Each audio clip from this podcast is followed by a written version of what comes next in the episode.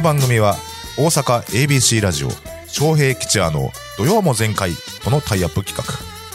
命知らずの意味を持つ関西テレビの元アナウンサー桑原翔平さんと俳優としても活躍中上方落語界注目の落語家桂吉也さんが朝日新聞ポッドキャストのトークに切り込みます。今週のテーマは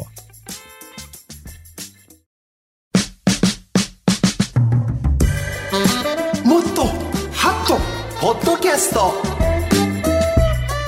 ニュースの枠を超え毎日配信されている無料の音声番組朝日新聞ポッドキャスト。土曜も前回でもハッとするような朝日新聞ポッドキャスト話題のエピソードをこの時間に紹介していきます。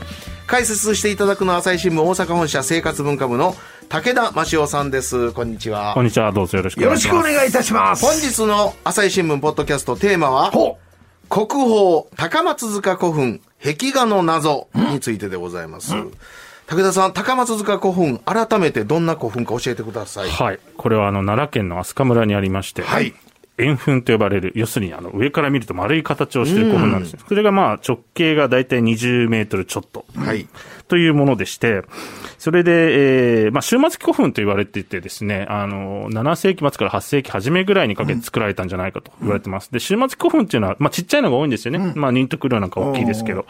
で、えー、その中を掘っていたら壁画が見つかった。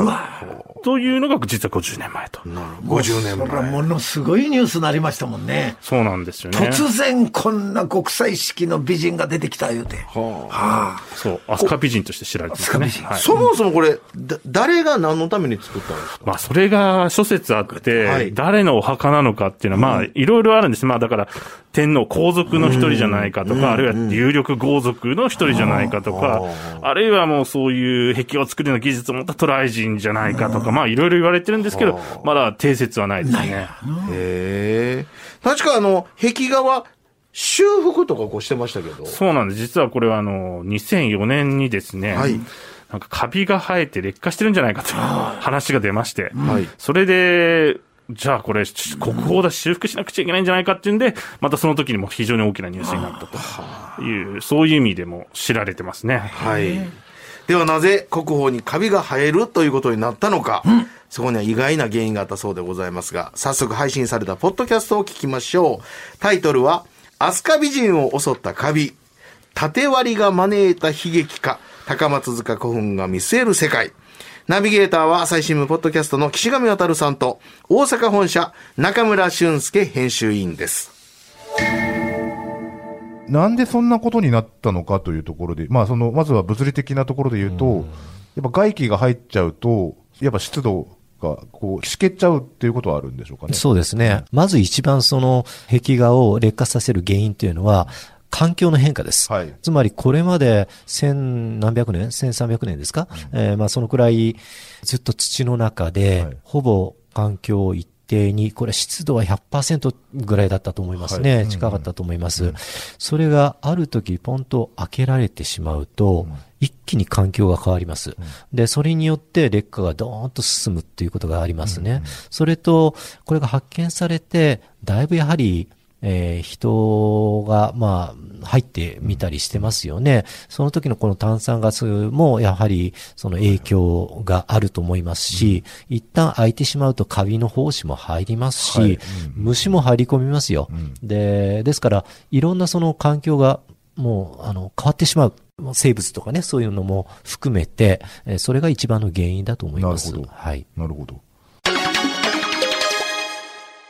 これは修復はもう終わったんですか？はい、終わってます。あの、1年前ですかね、終わって、それで修復されたものとして公開がまたされてるんですけれども、ただまあ、その、修復する時もですね、非常にその、なんでしょう、古墳の石室と呼ばれてる、その棺が入ってるところにある壁画をどうするのかっていうの、これまたすごい議論になって、それこそ重機持ってきて切り出したりっていうか、取り外したりっていうようなことをやって、まあ、綺麗にしていくっていう作業をやったので、そこはもう本当に中継なんかも入ったりしてたので、もしかしたら皆さん記憶されてるかもしれないですね。それ発見された時のあの情報だけはびっくりするわ。もうそれ朝日新聞だってもう一面も二面も全部やってたし、どこのテレビもトップニュース。ええ1300年前の美女が蘇る。なんでこんなんが隠されてたんや、言うて。でも、お客さんが殺到したんや見学客。ねあの時覚えてるわ、網干教授言うて、奈良県考古学研究所の先生が、代表で全部インタビュー答えてくれてやったわ。ああ、ほんまにな。そやけど、あれですね、あの、まあ、発見されたから大事なもんやとか、よかったやねんけど、はい発見されて人の目に触れたんで、そう、そうなんですよ。カビが生えちゃったり、外気が入ってきてね。劣化が進むって皮肉なもんですね、これ。まあそうなんですよ。だからまあ世界遺産で言うと、フランスのラスコーの壁画あって、あの、2万年ぐらい前の旧石器時代の壁画もやっぱり見学者がね、たくさん入って、まあ劣化して、今だとだいぶ規制してますからね。そこは2万年ですか？そこは2万年ですね。うわー2万年やって。はすごいな、歴史で。え、これでも、あの、朝日新聞社さんのススクープみたいなあ、実はなんか、そうだ、いや、あの、壁画のその、なんでした、劣化についてスクープで、はあ。で、その発見時はですね、まあ26日に発表されたから27日の紙面に載ってるんですけど、その2日後に、まあカラー渡航といって、当時まあ白黒だったんですけど、カラーで、大きくそのアスカ美人と呼ばれてるものをしてたんですで、そのカラー写真自体はまあ特ダネだったらしいんですよ。ああ、なるほど。カラーで出したね。そのカラーの、その、まあ、なんでしょう、ネガを、なんか、その、借りてきたらしいんですけど。それで、まあ、壁画のこのカビ自体も、まあ、スクープだったと聞いてます。なはい。